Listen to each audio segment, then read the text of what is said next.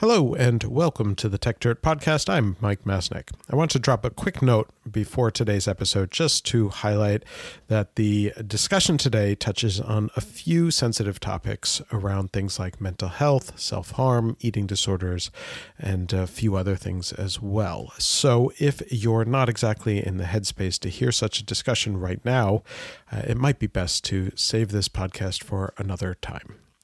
On with today's podcast is increasingly technological.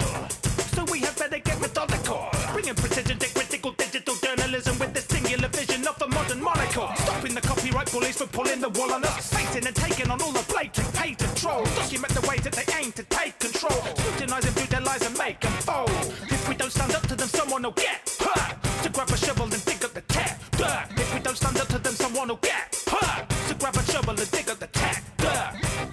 There have been there's been really, I guess, an awful lot of talk lately about child's online safety.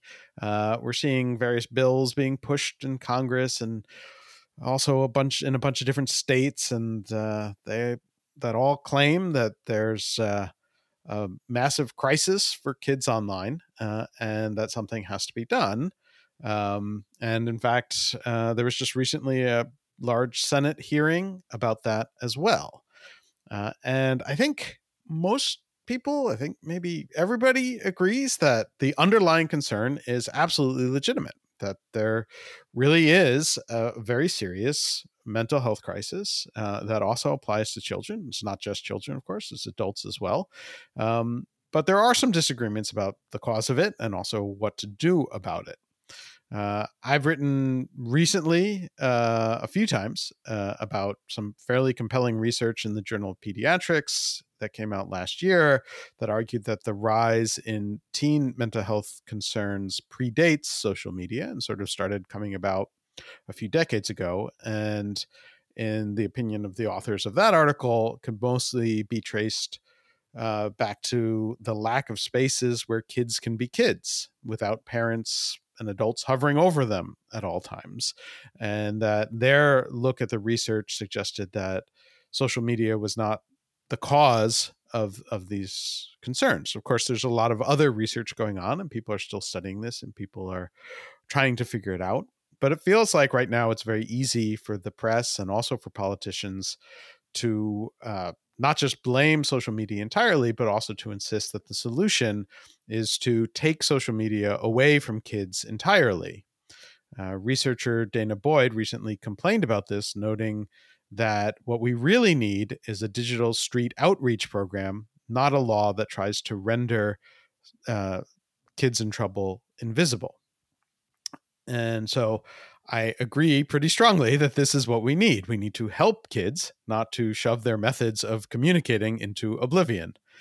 A few months back, uh, I was at a conference where I met uh, a very interesting psychologist uh, who had worked at the National Institute for Mental Health, who had told me, in his opinion, that most of the policy proposals that he saw coming down the road seemed backwards, and that they really seemed to want to shove social media users under the rug, uh, even as that was where the kids were these days. And he was hopeful that there would be more solutions that met kids where they were, which is often social media. And he introduced me to Rob Morris, uh, who created Koko, which is a service that is doing just that, helping to meet kids where they're at. Uh, if they're encountering troubling or problematic information or having a difficult time of things, and helping them right there at that moment. And that is a, looking to help proactively. And in many ways, I think Koko is becoming, as Boyd recently described, a sort of digital street outreach team.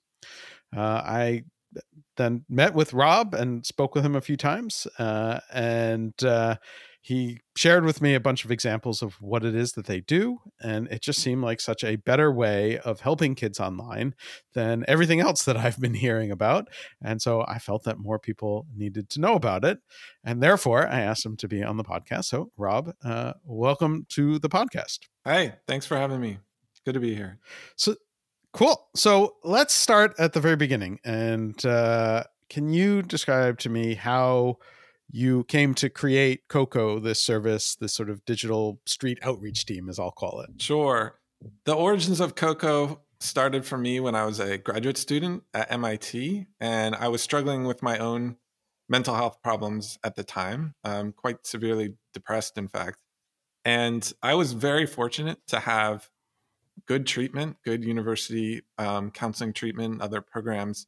But even that, even for me, was not sufficient. There was a lot of gaps. And I started to read and dive more into the issue and discovered just a complete lack of resources widespread across the country and even across the world. Unfortunately, the demand for mental health services doesn't match the supply. Um, that's been a problem forever, and it's likely to continue to be a problem. Uh, so I did what any um, entrepreneurial MIT student might do. I just hacked the solution for myself and started to build my own digital mental health platform that was really tailored just for me, something I did in my office. Maybe eventually I showed it to my office mates and then it kind of spread around. We eventually did a randomized controlled trial on this platform to see how it might perform on measures like depression symptoms, et cetera. And that was a trial that started with, uh, I don't think it was something around 166 people.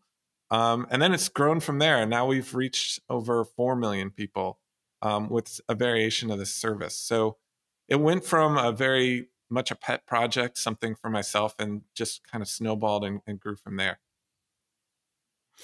Yeah, and I've seen uh, that you described it almost as like uh you know almost inspired by like stack overflow right? Which is this you know sort of community site for coders you know basically if you have an issue that you're trying to figure out with with coding that uh, you know you can go and present it and people come and, and help. Uh, is that is that still how you view it? That that speaks really clearly to the origins. Our, our service has grown dramatically since then but right. one of the core ideas for me was i was trying to learn to code and the biggest problem wasn't the bugs in my code but the bugs in my thinking about the bugs in my code so my code would fail and i'd be like what am i doing here. I, am not an engineer. In fact, I was trained more as a psychologist. Um, I came to MIT with no engineering training. Bad idea.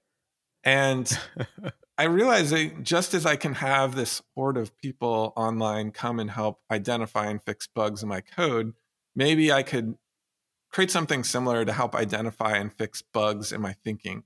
This is very much uh, derived from a cognitive therapy or cognitive behavioral therapy perspective and the idea was how can we leverage the collective intelligence and wisdom of other people online to to help support um, you know instances when we're dysregulated or stressed or simply can't you know see the reality in front of us because our our thoughts are so distorted. Uh, that was the original idea. It's since grown beyond there. Um, we offer a lot of different services, not just the peer support service that eventually um, mm-hmm. came out of that research, but there's there's a lot we can do if we have that luxury of a young person's attention that like rarest element in the world if we have that and we have it online there's a lot of digital therapeutics and digital interventions that work really well are really well studied and can be delivered directly where people are just with one one tap away so for people who are are totally unaware of Koko and sort of how it works, um, and you've described that you have sort of a, a, few different types of interventions and types of things that you can do can you just describe what it is? You know eh, sure. to, to someone who who has no idea like eh, what is it? Yeah I, I think one thing that might be worth noting is is how it evolved into where it is today. We did a lot of user research just to see how we might adapt our, our platform and our services and one of the ways i did that was i just went on social networks went on twitter went on Pinterest and I would just look and see what people were talking about. And I was astonished to see how many people are openly disclosing um, depression, self harm issues, how many hashtags there are, something like 20 million hashtags with depression on Instagram. And it occurred to us, well, maybe we can bring our service directly to people, not just, you know, have an app that people downloaded. So we pivoted really quickly, ditched the app and just started working on, okay, how can we reach people where they are. And the the user story for this is, you know, if you imagine a young person, maybe they're 15 and they're going on a, a social network and they're searching for anorexia or they're searching for self-harm or they're finding a hashtag and they're clicking the breadcrumbs and finding it. Uh, ordinarily, they might, you know, see dangerous content, content that might exacerbate their sy- symptoms. They might also see supportive content as well, which I think we can talk to about uh, how difficult it is to moderate and police this content. But the way mm-hmm. we see it is this is a tremendous opportunity. They're searching for this content. We can then route them to interventions um, at the same time. So if, if anyone you know goes onto Google and you search for suicide, you'll see a drop down that appears that says, "Hey, call 988." But it's pretty limited. It's limited in terms of what services are provided. 988 is fantastic, but it's not for everyone at every moment. And it also doesn't capture the broad, you know, diverse array of different types of terms and phrases and algo speak people are using to talk about things like pro-ana, pro-anorexia, self-harm, suicide. So we try to catch those cases and then and route them to resources and then ideally provide them right where people are. And we do a variety of things. We look at, you know, how acute the situation might be. If someone's in great risk, we're sending them to crisis lines around the world. We might send them to a peer support platform if they're in a lower risk bucket or we might send them to what we call single session interventions. These are things that can be done online. They're short, they can be done in one session, and they're derived from decades of research. I think one thing that you know people might not know is you can get meaningful and measurable and positive mental health outcomes sometimes for some people in a single session. A lot of research on that. So the old paradigm of, you know, going in person and having 12 to 24 sessions isn't necessarily the best optimal strategy. And if we can pare things down and be really, really efficient, we can reach many more people.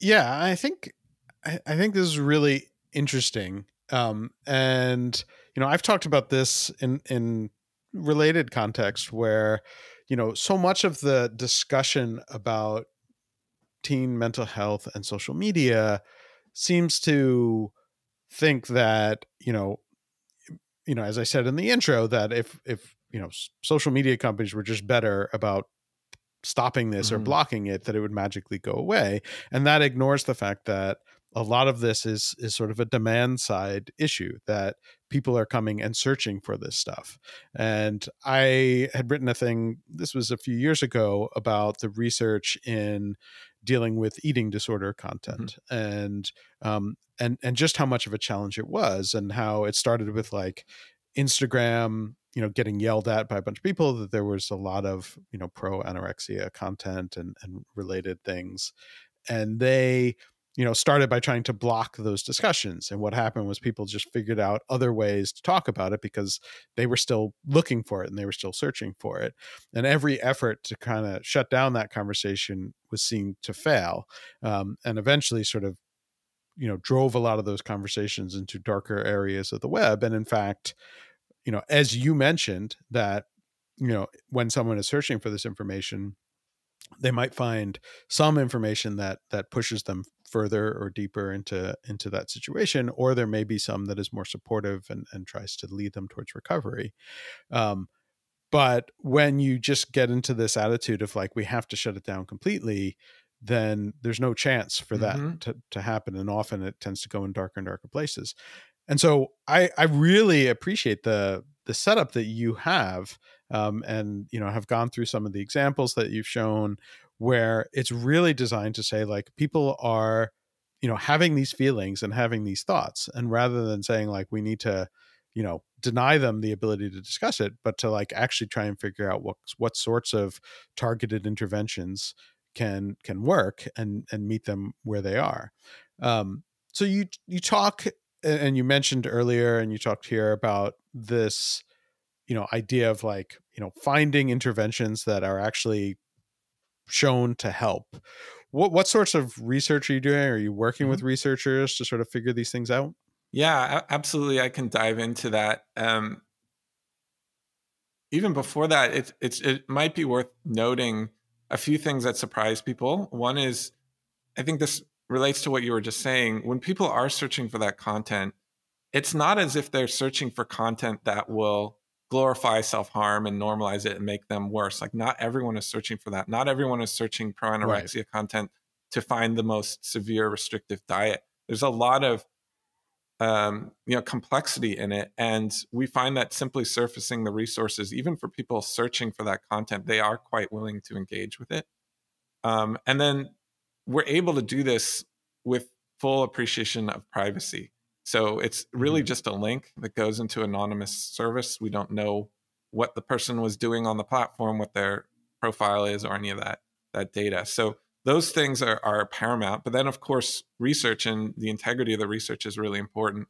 Our typical strategy is to work with external researchers and academics who are often building digital services. So there's a huge field of digital mental health, looking at how can we, you know, take what works offline in a traditional therapy setting and port it over to an online setting so it can scale more, so it reduces barriers to care. It's you know cheap or free.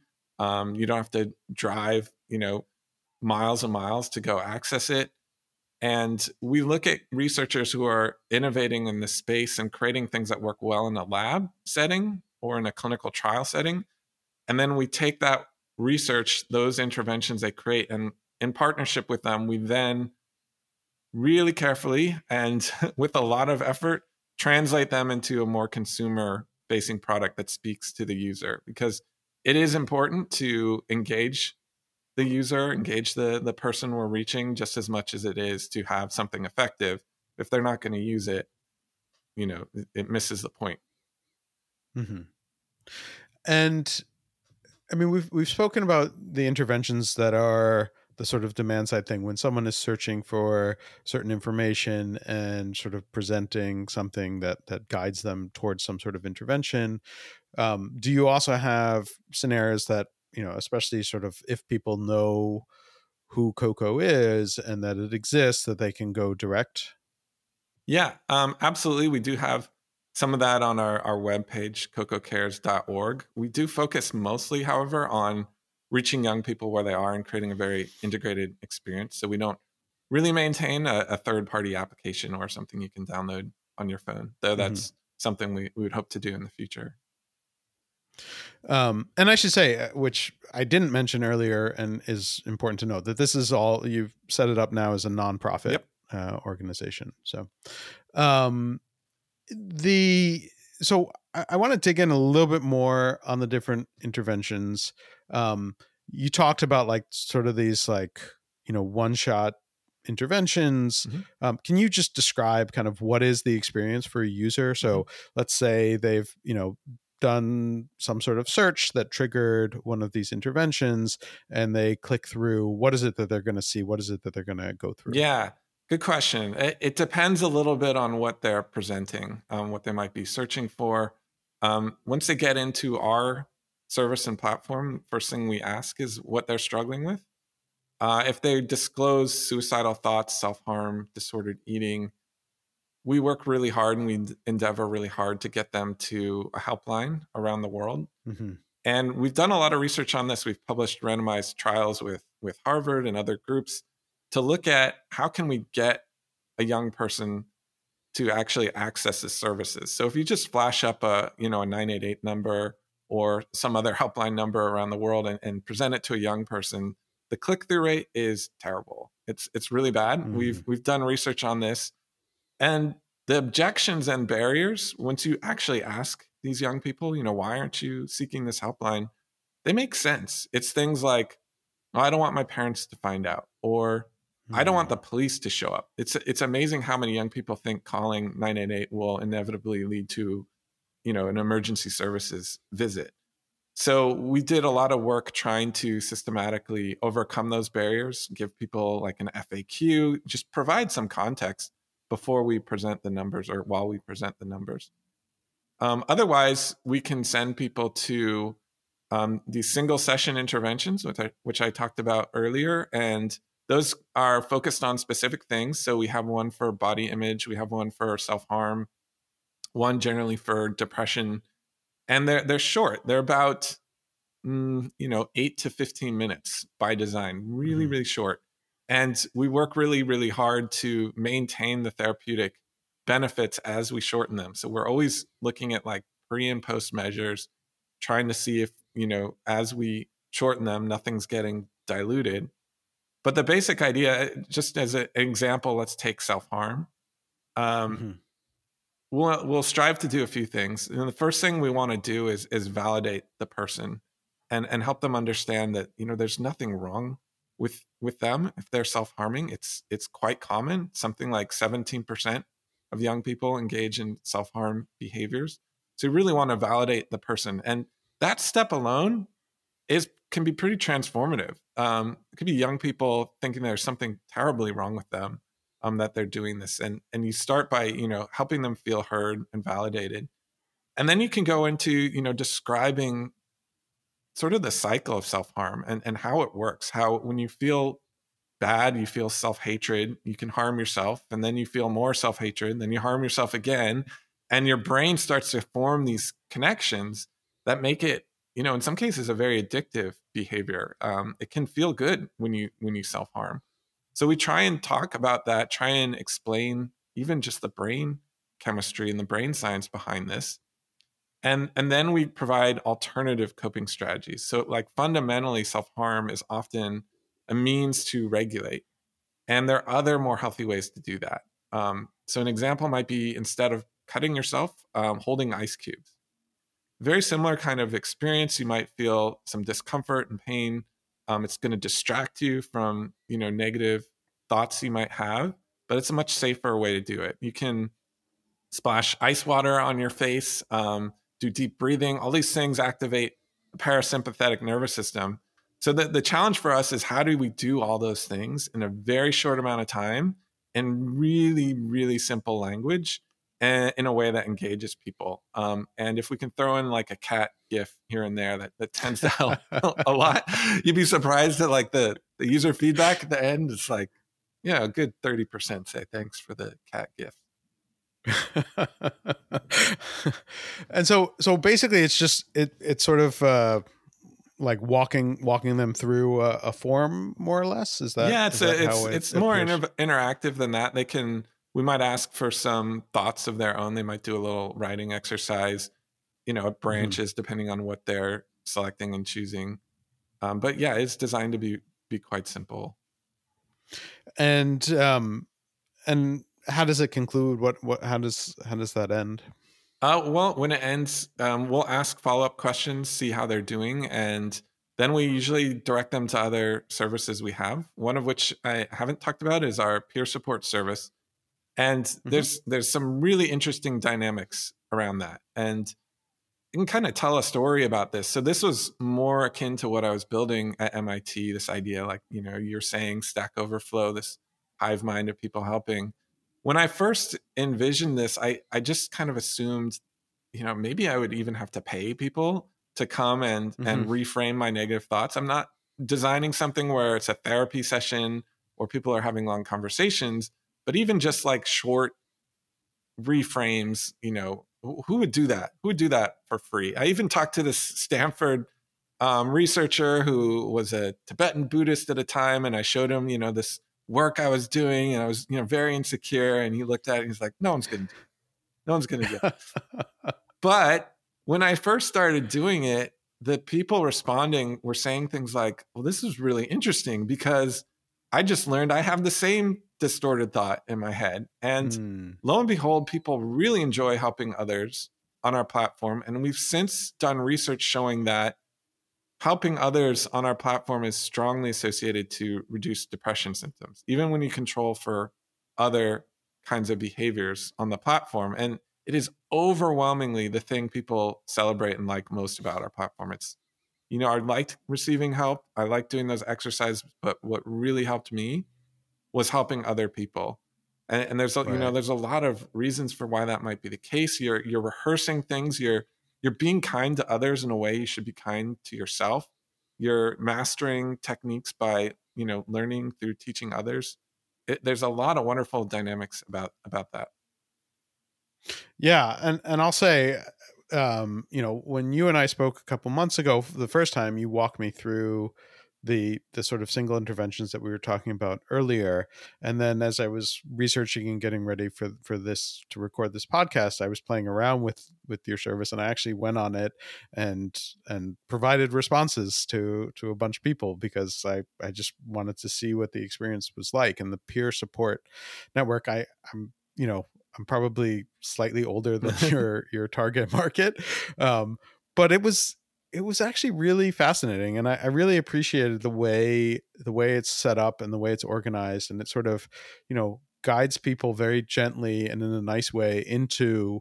helping and and gives them you know a little bit of of guidance into how to be a helpful participant and and you know give some some gentle nudges and suggestions on on how to do it and that really like just for me using it for for you know i was responding to people for i don't know 20 30 minutes um you know it's a it's a really positive experience on its own. Just this idea of like you know eh, seeing people who are having a tough time here or there and figuring out you know giving them suggestions on you know ways to reframe and and be you know positive in their thinking um not in a in a sort of you know and and as your app as the the service itself teaches you you're not telling people what to do you're not telling people how to feel but you're just sort of you know helping to think through these things and reframe them. And it was a really just you know even for me it was like a very positive exercise to go through that experience. And so i think it's it's a really powerful service and, and you know even even that original service. Great. Yeah i'm glad you had a uh, good experience yeah yeah no it was it was very very interesting. So you know um this the the combination of of things that you're doing i think are, are really interesting. What um you know what strategies do you have to to make sure that they're really you know that you're able to to find people and meet people where they're at and and help them when they need help yeah the, there are a lot of different ways to do it um i'll tell you one thing we discovered recently, which I thought was really interesting. So we looked into Discord as a potential mm-hmm. place mm-hmm. where we could bring our service. And we started talking to server admins, server mods. And, you know, I found cases where there are young people, you know, maybe even 16 or 17, who started a study group server during COVID.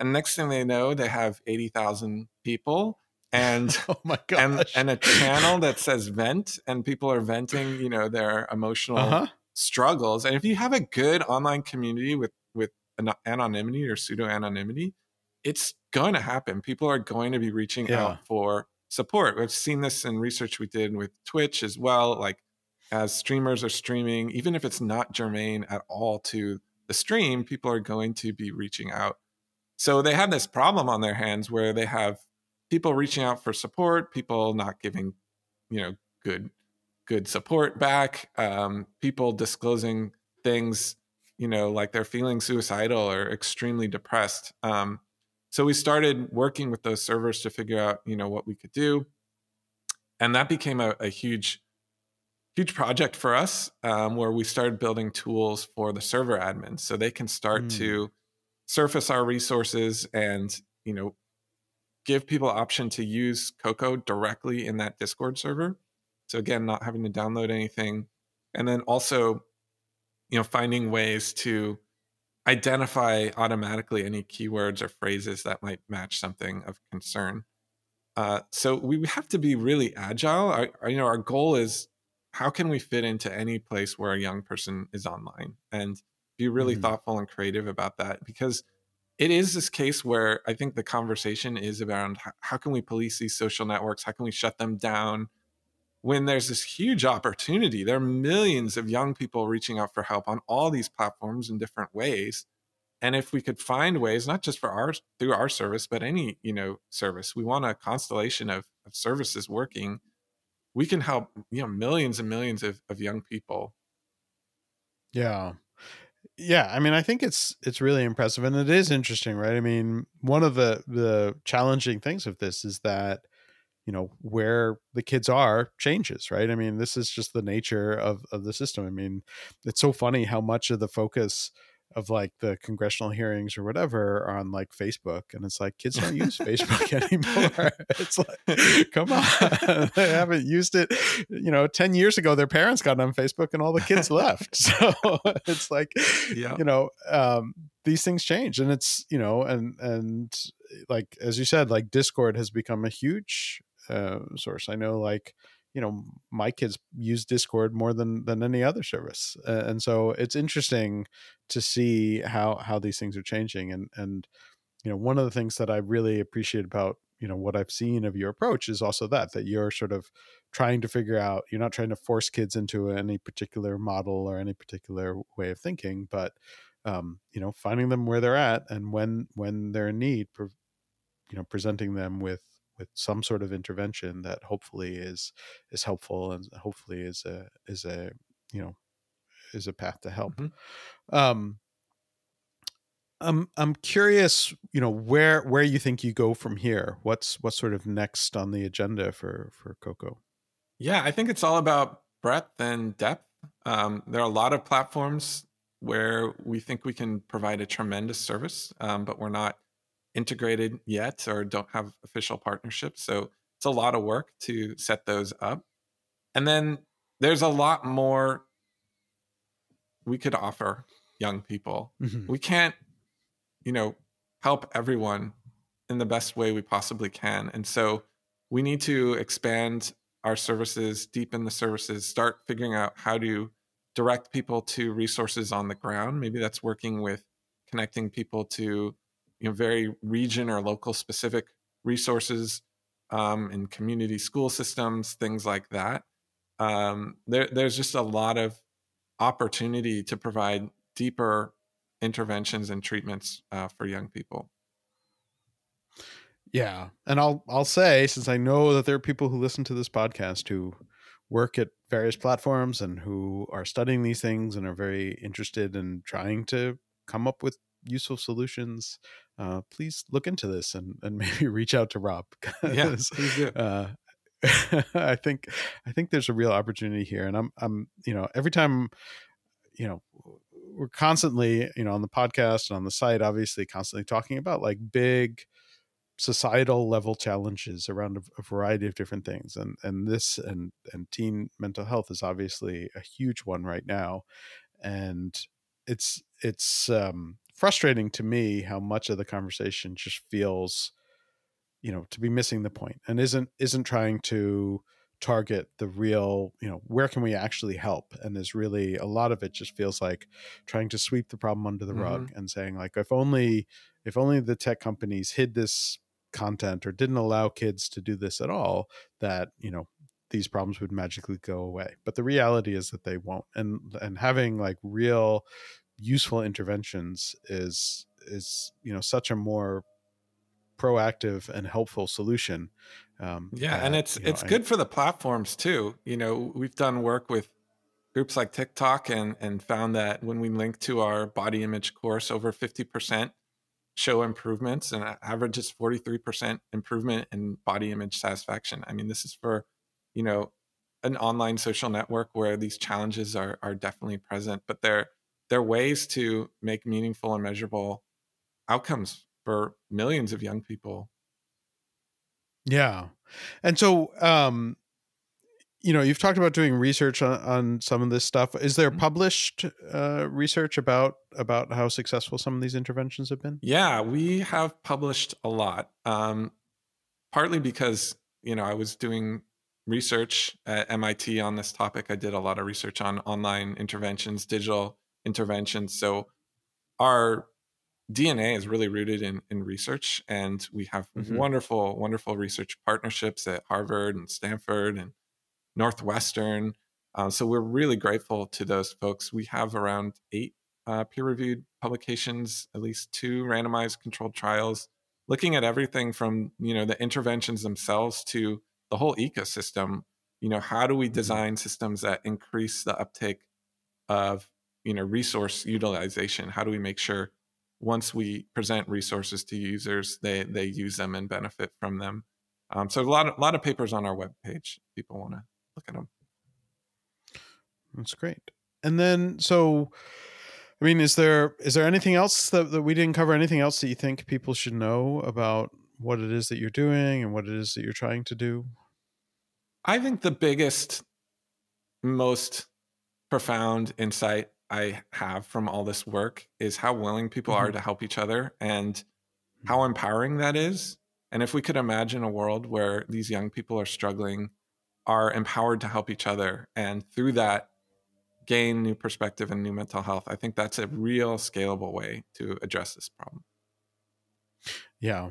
Yeah. And I think it's, it's, yeah, it's not just real and scalable it's powerful right i mean it's powerful in a different way and in a scenario that is it's you know it's a it's there the, these are very serious problems and they're it's terrifying yeah. how much you know how much how big of a problem it is and it's been you know frustrating in general to see how little you know real focus is on trying to solve it and whereas it feels like so much of it is is talk and that's why you know as i keep saying to you i said to you before we recorded this and now as we're recording it like how uh how great it was to discover what you guys were doing and to finally see like oh here's someone doing something that is actually productive and actually helpful and actually you know is is trying to tackle this very large real real world problem as opposed to just sort of you know grandstanding and, and talking about it and saying like those guys over there they better fix this yeah um, and so i would i would also just note the benefit of a nonprofit model you can have a mm-hmm. nonprofit mm-hmm. Tech organization that knows how to ship incredible code that does exist there they're wonderful, although small ecosystem of tech nonprofits doing that. And that allows us to really follow the, the most stringent of ethical principles. We have an external ethical board that looks at everything we do related to privacy, AI. We're not there to follow a business model um, at all. we don't have a business model, right. um, right. which you know enables us to make impact without compromise. Yeah, yeah. No I, I, think it's i think it's really important.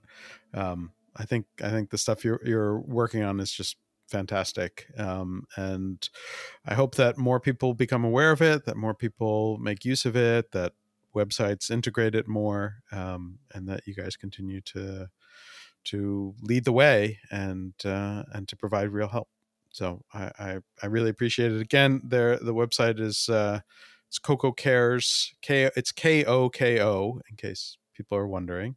Uh, and it's kokocares.org, right? Yep, that's it. Okay, just checking. And um, uh, I hope that, that people will check it out. Um, so, Rob, thanks so much for taking the time and and for everything that you've done, uh, and then for for you know uh, taking the time to come on the podcast and talk about it. Thanks very much, Mike. Thanks, and thanks everyone for listening as well. And uh, we'll be back next week. If we don't stand up to them, someone will get. To grab a shovel and dig up the tap. If we don't stand up to them, someone will get. To grab a shovel and dig up the tap.